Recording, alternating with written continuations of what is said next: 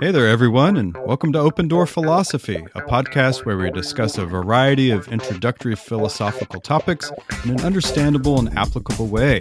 I'm Derek Parsons.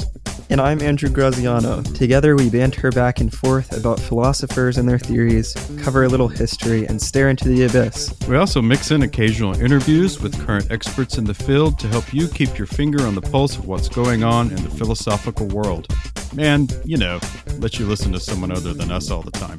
So join us every other week as we help you fill your philosophical toolbox with the practical equipment necessary for living a good life. Uh, what did you say we're staring into? The abyss. Oh, that sounds like a spooky place. Why are we staring into it? Well, because it sounds better than saying exploring the intricacies inherent in human experience. You know, like a metaphor. Oh, so it's a literary thing. Yeah. Anyway, remember, like your favorite professors in school always said, When your life is in need of some philosophy, the door is always open.